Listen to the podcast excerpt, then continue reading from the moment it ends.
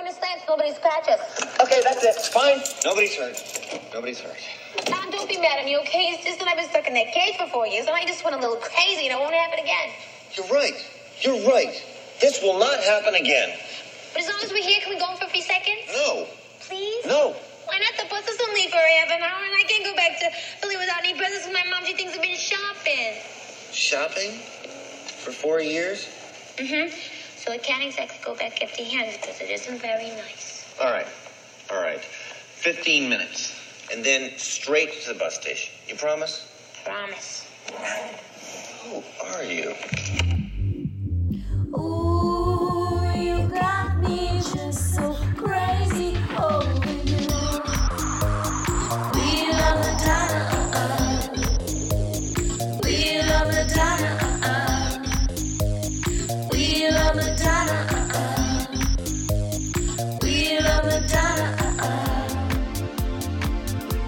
Que pasa, que pasa? This is Coati Mundi, who once upon a time in the land of cinema was also known as Raul from Who's That Girl? And if you are hearing my mellifluous voice, then you are listening to MLVC, the Madonna Podcast. And yes, Nikki Finn, that's the best that I can do. Hey everybody, it's Ben. Hey, everybody. It's Liberty. You met your match when you met me. So good, so good. And hey, everybody, it's Stefan. Welcome to another edition of MLVC. I want to say a huge thank you to Koti Mundi himself for opening today's episode.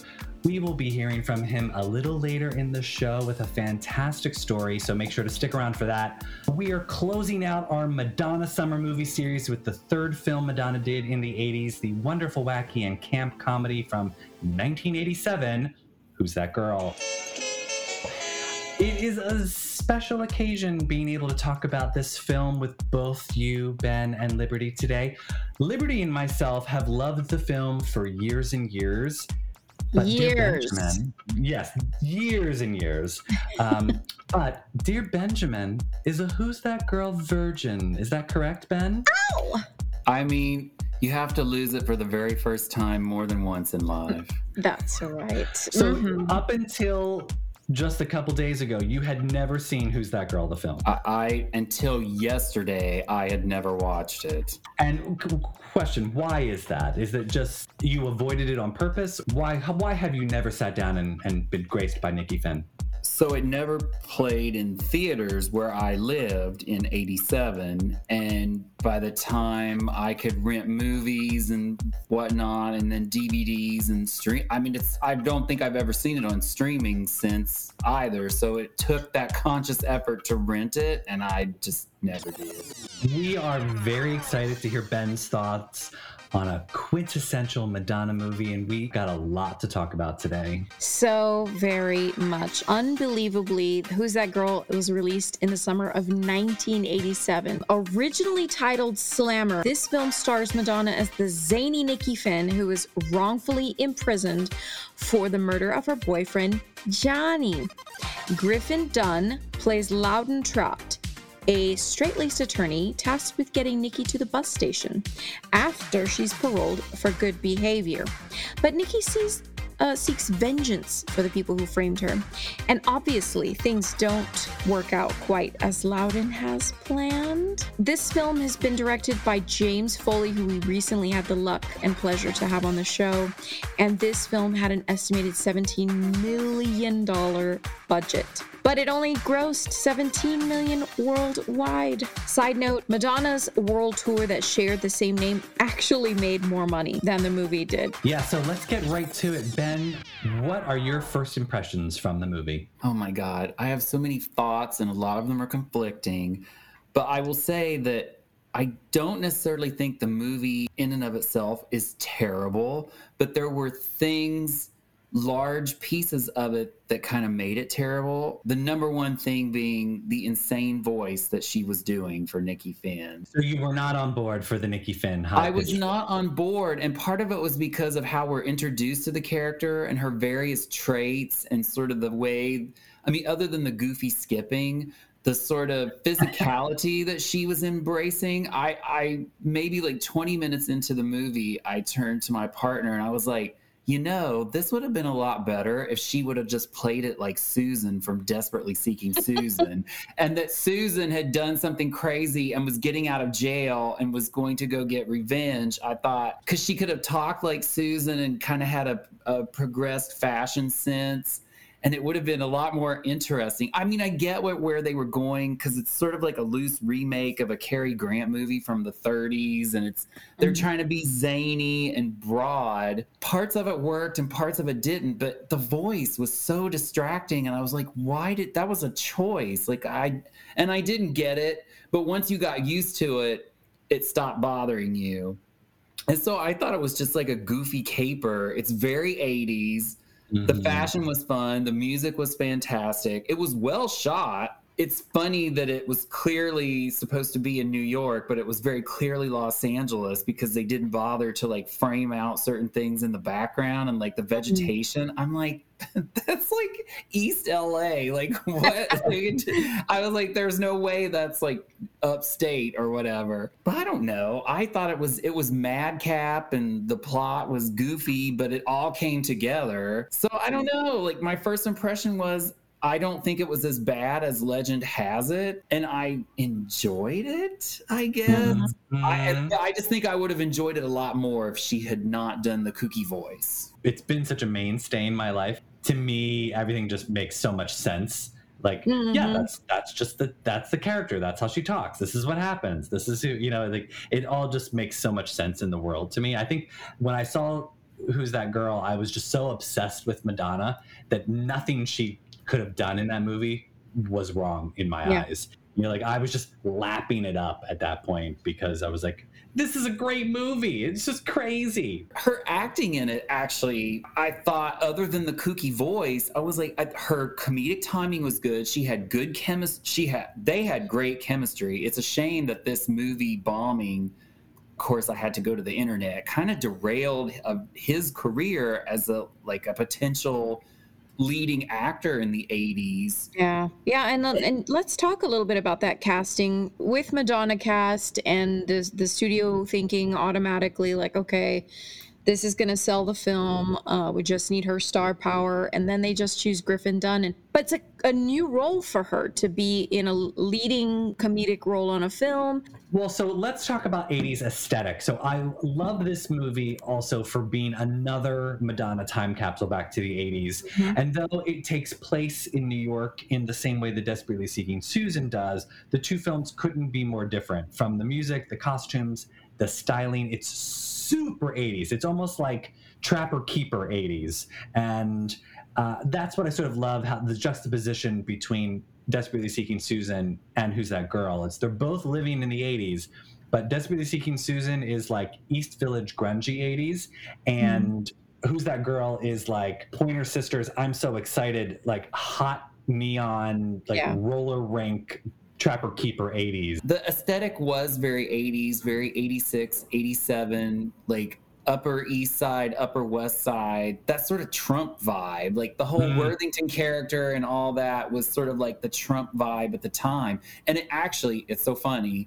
because the whole thing with the car and how they would park it in strange places it made me think of the first season of pose the tv show that took place in this exact same time frame and I was like, oh, so Loudon would have been like driving down to the pier and da da da da, you know.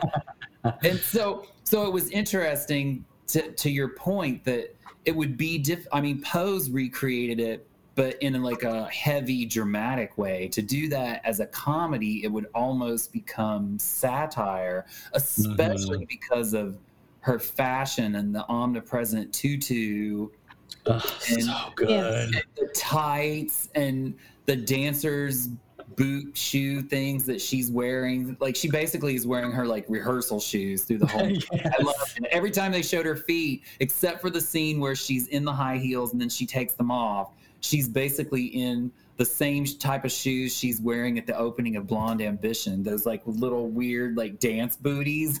Yes. like, oh my god, she's such a dancer. I love it. Let's talk about those tutus because that is actually an exclusive design choice by the film's costume designer Deborah Lynn Scott, um, who said she'd taken inspiration from some of those screwball comedies of the '60s with Rock Hudson. Um, I loved those movies too, by the way. And the 80s, you know, it's also obvious in a lot of those scenes with Haviland Morris's character. Wendy Worthington, big shoulder pads, right? Very pointy shoulders, the hair, po- poofy perm, curl, curl bangs with hot rolled waves and curls. And, you know, even, I mean, Madonna's hair too is a little bit like, whoa, that's, you know, even for the 80s, pretty, pretty poofy and Nikki Nikki Finn as a character, that was a look. You Yeah. know, it was it was such a specific look from head to toe. She was like she stood out, and I think that was the point. She they didn't want her to just be a regular somebody. You know, Right. she was this strange, almost like pink unicorn running through the film. Just a side note, speaking of Haviland Morris's Wendy Worthington character, um, we had reached out to try to get Haviland Morris on the show, and Haviland Morris's team said, absolutely not. Um, and I was crestfallen because a dream of mine would be to Yeah. talk to Wendy Worthington, but I digress. yeah. Uh, She was so good in that role. She was so arch and funny and like was in on the joke. It was that was fantastic. Yeah, Yeah. The, uh, the side characters are some like everyone is doing to me really great character work in that movie. Yes, yes. Every single person is really committed to those characters. Like, say what you will about how like silly the story is, and it might have bombed as a movie, but like Madonna is so committed to that character. Apparently, she was in character even when they weren't filming. Like it was just constant in character. And Griffin Dunne, I think he's the only one in that movie who's sort of like the sane person. Everyone mm-hmm. else, every single person in that movie is completely insane in a good way, but like except for Griffin Dunne. And I, that, I think that's sort of where some of the comedy comes into play, where it's like he poor Loudon, he's just trying to just trying to get stuff done and he can't you know like everything keeps i mean it's just it's super funny All right, get out of the car with your hands up. Officer, thank God you found us. See, my husband's having a heart attack. We gotta get him to the hospital. Is this the way? Let me see your license. I don't have a license. See, I was only driving because it was an emergency, and I mean, I just look at him. Help me.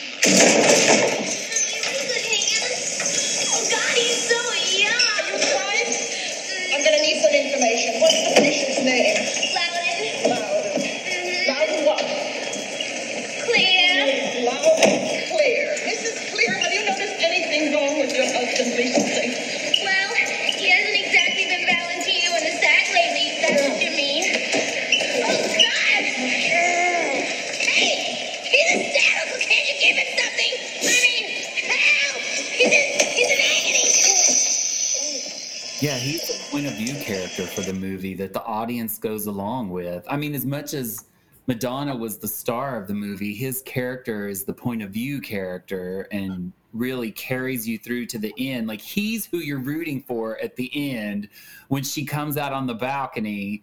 Like, yeah, we all love Madonna, but honestly, I was rooting for Loud, and I'm like, yeah, dump Wendy and go with Nikki. Like I was all into it. Like I was sold. I was sold. So, yeah, I. Oh my gosh, yeah.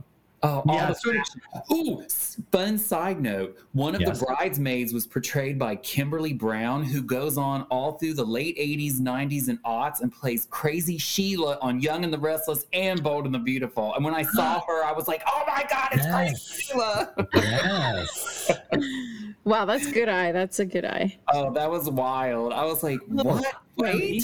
The bridesmaids i love the bridesmaids if you So like funny. Well, one of the things you have to do, Ben, is like if you ever like want to roll on that movie again, start watching different things in the movie. So like one of the things that's so much fun is like in group scenes, don't watch Madonna, watch the bridesmaids oh, behind them. And, like it was. They were doing all sorts of zany stuff. And then the whole physical comedy of them being tied up. it was almost as if they were holding the ropes themselves. Yeah. Yes, yes. Oh, and thinking of the bridesmaids, I meant to mention this earlier because you know I I said my big jarring thing about the movie was the Nikki Finn voice. But frankly, Liberty, I want your take on this as a Southerner. Mhm. Madonna's Southern accent when she play when she pretends to be his cousin, I was like, that's pretty good. This is Stefan's favorite part of the film. It's my favorite. I was like, she should have done she should have done that Yes. voice for the Yes. whole movie, and I it Yes. would have I would have bought it. She could have been Yes. like this naughty Southern girl, but she got Yes. she came to the big city to be an actress, and she got roped up with Johnny and da da da. da. Uh-huh. Oh my god! I would have been said so that so better. many times that if Madonna had done the Southern voice, it was so on point. It was Yeah. so good. It was so believable. I'm like, where did Michigan learn how to talk like that? She can do it. She did it in um. She did it in uh in Drown on World Drown Tour. World Tour. Yeah. Oh, that's dear true. daddy. Yeah. Oh, Yeah. daddy. Oh dear daddy. Yeah, no, she's really good at it. And um yeah, for sure that should have been a whole that should have been the character. That was actually one of the funniest scenes of the movie, wasn't Mhm. it? Does that feel better, Buck? A lot of people take the EPC for granted, don't they? Not us. Loudon, this is my bed and kitchen shower. You're not supposed to be here. Why are you dressed like that? You can't go to the co-op interview dressed like that. Did you get the ring? How's it hanging? Wendy, my God. Will you just look every bit the little thing Loudon described. Loudon? Who is this woman? Loudon, shame on you, honey. I thought you told Wendy. Well, I'm Loudon's cousin, Nikki Sue Trott. The Atlanta Trotts with the three T's. Give us a kiss. Ooh. Ooh, I just love that little thing you're wearing. Loudon's got the cutest little figure. What a cute, teeny tiny, almost non-existent little figure I'll mingle. Present! Loudon? You didn't say anything about a cousin from Atlanta. Okay, so we obviously have to talk about the music for the movie. Both uh. the soundtrack and the movie score really pulls this movie together. We've mentioned the unspoken rule of so many 80s movies that require a song title with the same title of the film. Mm-hmm. Obviously, Shanghai Surprise and other films as well, like Romancing the Stone, Secret of My Success, Weird Science, Ghostbusters, Fame, even the Goonies got a song from Cyndi Lauper. So, luckily, this movie sort of succeeds in having a really great title song, um, as well as just other songs in general. What do what do you think about uh, the music, Ben? What about you? Oh, I, I mean, the soundtrack is great. Warner Brothers did that thing that they used to do where they put all their artists together, but you know, obviously they give it to their girl, Madonna. I thought it was interesting that because Stephen did the music, the score, right? Yes. Yeah. But yet Pat still got two songs on the soundtrack.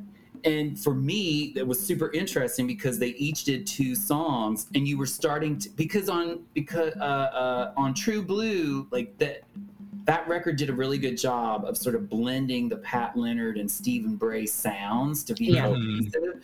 And on this soundtrack, you really start to hear them sort of branching off and saying, "Oh, we're going to do these things." Like the synths are a little different. Uh, Stephen's drums hit a little bit differently, and you know, frankly, those are four of Madonna's best songs, if I do say so myself. "The Look of Love," she should have been nominated for an Oscar. causing a commotion from the moment it opens the movie with oh i mean we didn't even mention the fantastic animated opening i mean I, Yeah, I have loved that animated opening since being a 10 year old child seeing it and I mean, I think Tony and I had mentioned it uh, a couple seasons ago, where I would have loved to have seen them do a spin off show of Nikki in animated form, like that, just like a Saturday morning cartoon of Who's That Girl would have been fantastic. I would have Oh loved that. yeah, would have loved that. And you know, that little animated sequence was actually her her brainchild. That was her uh work. I mean, as far as not the drawing, but that was her idea. So kind of cool, right? I mean, Nice. I, I thought it was a really cute way of like summarizing the the backstory without being too preachy. You know, like we got it, you figure it out, you see what's happening, and it's also done super well to causing a commotion. And I sort of loved that Stephen Bray then uses the basis of causing a commotion throughout the movie. Uh, Yeah. You know, we don't hear who's that girl until the very end, but causing a commotion is throughout that whole movie and it's wonderful it's it's such a great song and um and i Yeah. love can't stop obviously is a great madonna song it, there's some great 80s madonna songs on that I, you know, it's it's a shame that we sort of like didn't get an I'm Breathless type of album from Madonna at that period because it's Yeah. like I felt like she did such four great songs. Like imagine what we what were the six other songs we could have gotten from her, you know, for like a- Mm. She could have done like a little uh, jailhouse rock, uh, boom, boom. oh a little Elvis boom, tribute. boom. Yeah, Don't knock it. Donovan. Can't get the shit red anymore. Yeah, fire All engine your- red. All your worldly possessions. Well, you know, I I got this this album, the Who's That Girl soundtrack before I actually got True Blue, and I remember a friend gave me that Oh. cassette. I was largely disappointed it wasn't only Madonna songs, I have to say, Mhm. and uh, I'm pretty sure that I would fast forward to the end of side one after the title ta- track, causing a commotion, and then the look of love, and then I would fast forward on side two to Can't Stop, just because you know that's it. That was my you know that was those i was buying it for madonna or get listening to it for madonna. And the other songs i was like nah, these are kind of these waste my time uh, as a 10 year old because you know i'm so busy Every now and again, I'll dip back into 1987 and, and queue up 24 hours or you know. that's the one i Uh, like if i have to listen to the others it's Yeah. 24 hours I like Yeah. 24 hours and best thing ever. Yeah. yeah. Mhm. Uh, well, so we sort of already did a little bit, de- a little dive on the characters, but let's talk favorite characters. Uh, who, who, other than Madonna, is there a favorite character of yours from the from the movie Liberty? Uh, for me, I would have to say um, Wendy Worthington. I mean, as far I love the character of Wendy. Are you listening to me, Loudon? No, no, dear, I'm not. Uh, Patagonian Felis concolor. Last seen at 57th and Fifth. Loudon, what is this all about? Alcohol. Your mother's car was stolen from Cartier's, a very rare animal. Oh, no, not the rolls. Mummy's rolls? I saw the whole thing.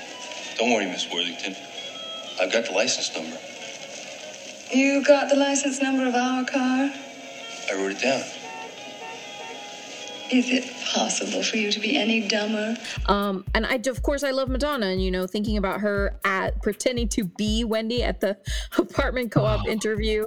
Um, I had to think about it recently. I, I was just in NYC a few weeks ago. We did one of those touristy bus things, and you know, they always like to tell little stories. We passed the Dakota, which is the uh, building famous as being where John Lennon was killed and where Yoko still lives.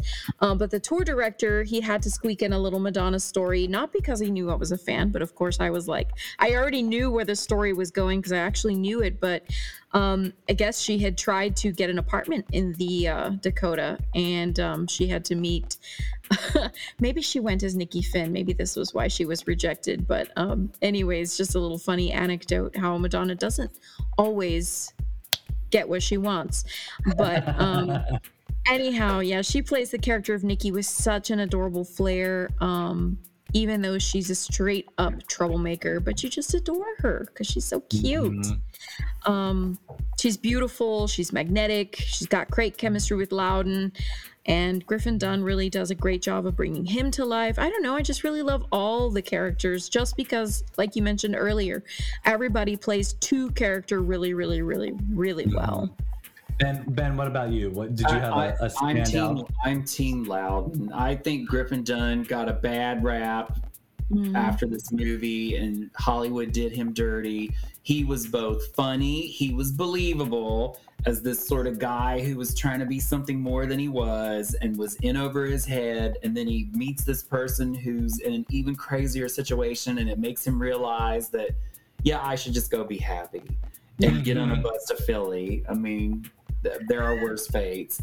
And, yeah, I just and for me, he was the character that I identified with through the movie because it's just like, oh my god, what is going to happen to this poor guy? Like it's just so True. ridiculous. That that whole scene where and he finally, I love when he. So Liberty mentioned the interview at the co-op, but for me, the point in the movie where the character Loudon and Griffin Dunne as the actor playing Loudon give in to the madness are when he's on the balcony when uh, Raul shows up with the bridesmaids and the Mhm. news crew starts showing up and then Nikki runs out there and calls for the cat. I don't know what a cougar. It just looks like a puma to me. Oh, shit! This thing ate Mr. Bell's cat? No, Einstein, that is the cat. Look, One Patagonian Felis concolor. Says the head are almost extinct. There's only four of them left in the world. Apparently, this species mates only once every 26 months. Says yeah, tonight's the night. Sign on the X. What's it supposed to eat? Probably shit for brain uptown attorneys. and that whole scene and like Griffin Dunne slash Loudon are just oh yeah this is life now I'm going with it and Uh-huh. that you know we start into the the true third act of the film and the hilarious ending so yeah for me I'm Team Loudon all the way Yeah. I mean, I always had a, even though I'm allergic to cats, I had a soft spot for Murray. Oh, Murray, I mean, he's a character in that movie, and God, God bless him. God bless Madonna for working around a, a tiger. I couldn't believe how much she was petting him. I was like, if I was the biggest star in the world, I would not be letting them set me next to this animal that Yeah. just wants to eat us all. Like, I think one of my other favorite characters, uh, besides Wendy Worthington, who I just love. I mean, j- forever Wendy Worthington uh, Mhm. stan. Um, I think one of my other favorite characters has always been Raul, obviously played by the great Coati Mundi.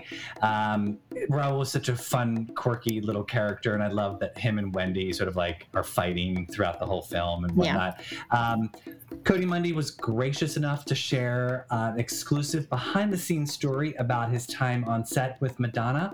And now you can hear that story right here. So if you want to hang out with Madonna Ciccone, you really have to be in shape. Case in point, the scene calls for Raul, who has been chasing Nikki, to capture her in this mansion. So we are supposed to be out of breath. So we're getting ready to shoot the scene. Then Madonna stops all the action. She taps me on the shoulder. Actually, it felt more like a punch. I tell you, when when this girl wants to get your attention, she sure knows how to get it. Anyway, she comes to me and says, I want to capture this winded look. I want it to look like we're grasping for our last breath of air. It was that dramatic. So then she challenges me. She challenges me to a push up contest. I thought she was kidding, but she wasn't. So I says, okay, let's do this. We both hit the ground and we go at it seriously, like athletes, like those Energizer bunnies. We keep going and going and going on and on to the break of dawn. The cast and crew is cracking up. Different people are counting me, and other people are counting her push ups. I, I think the director, James Foley, I, yeah, I remember him rolling his eyes in different directions. Anyway, finally, the push up contest ends. We are both out of breath. There's a victory celebration, and we shoot the scene, and it comes out wonderful.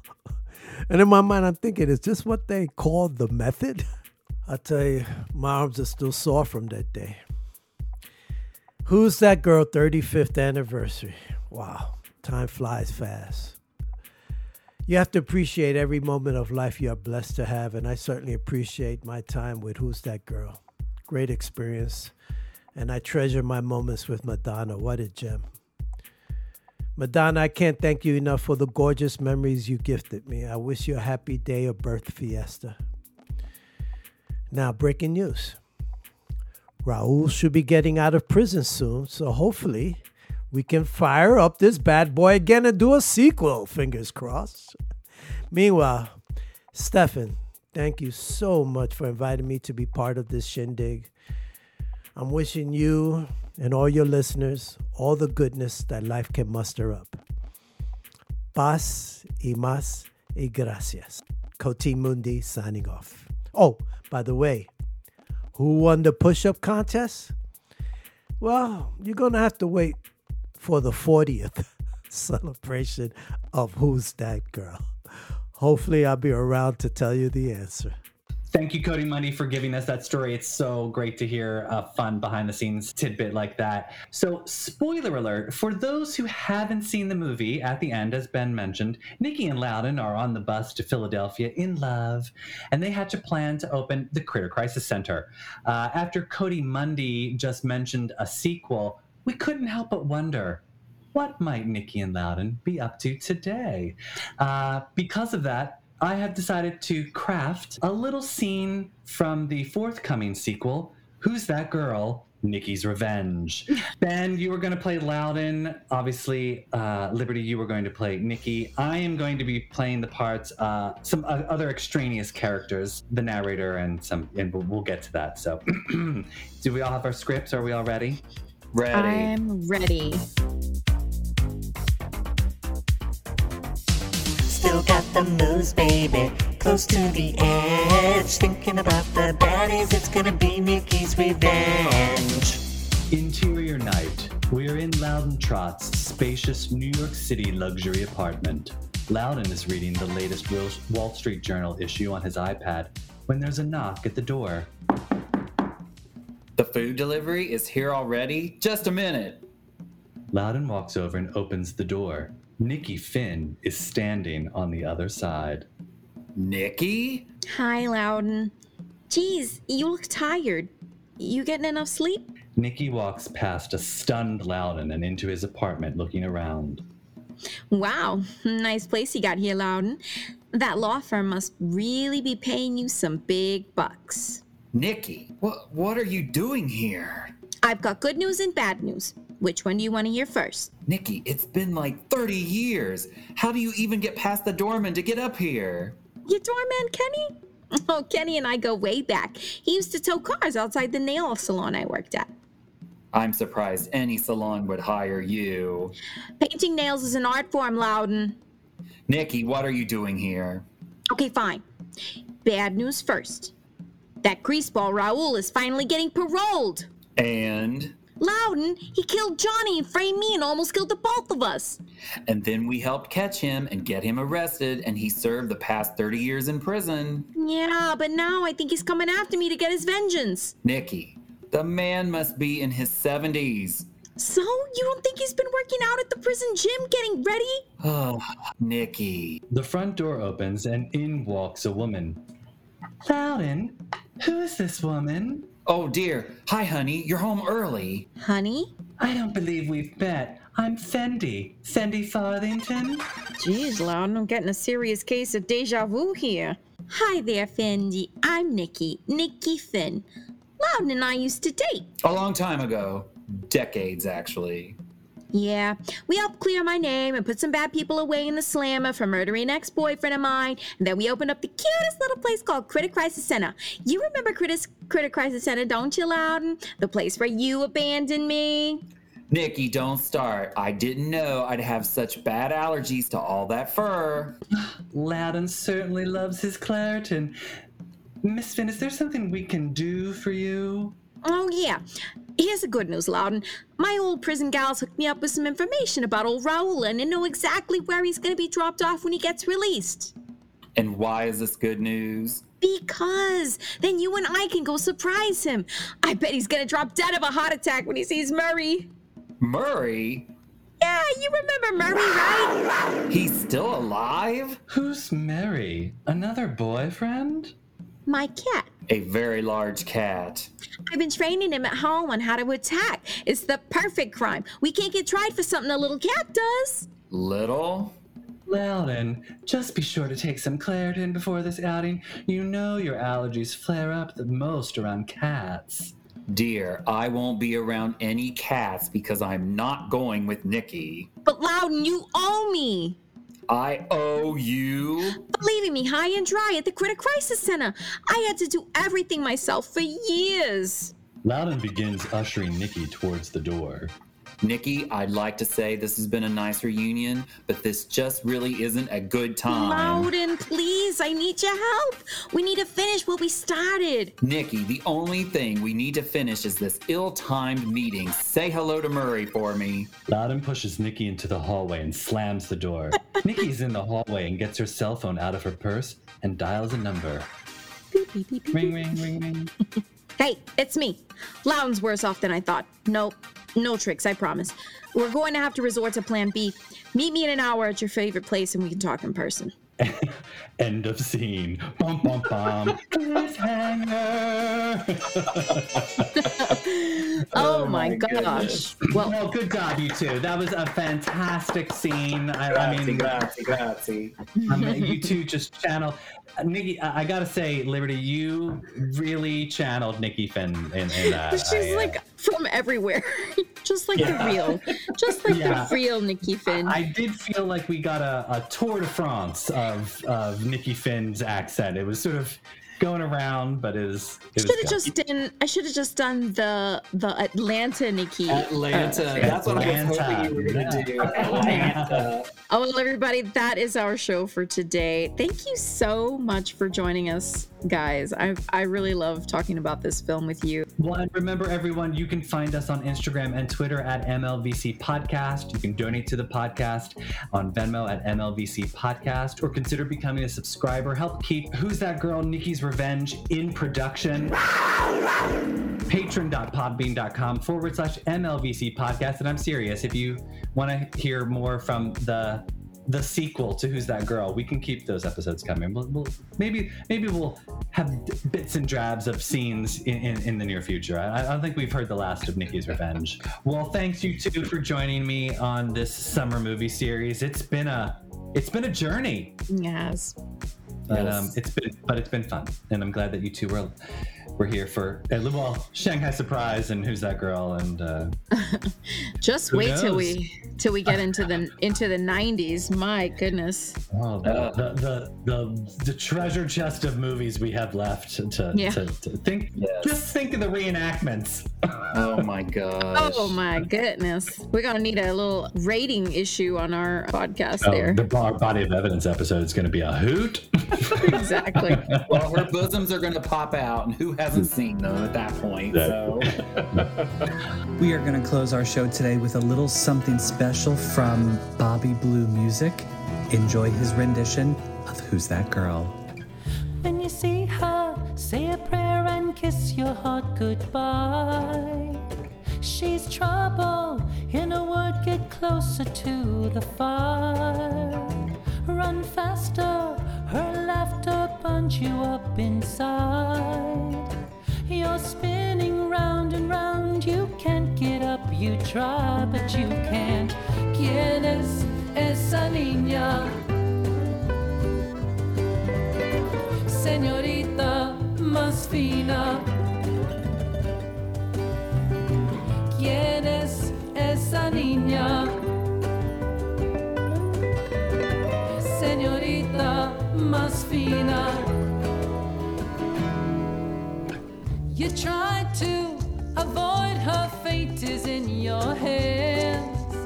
She's smiling, an invitation to the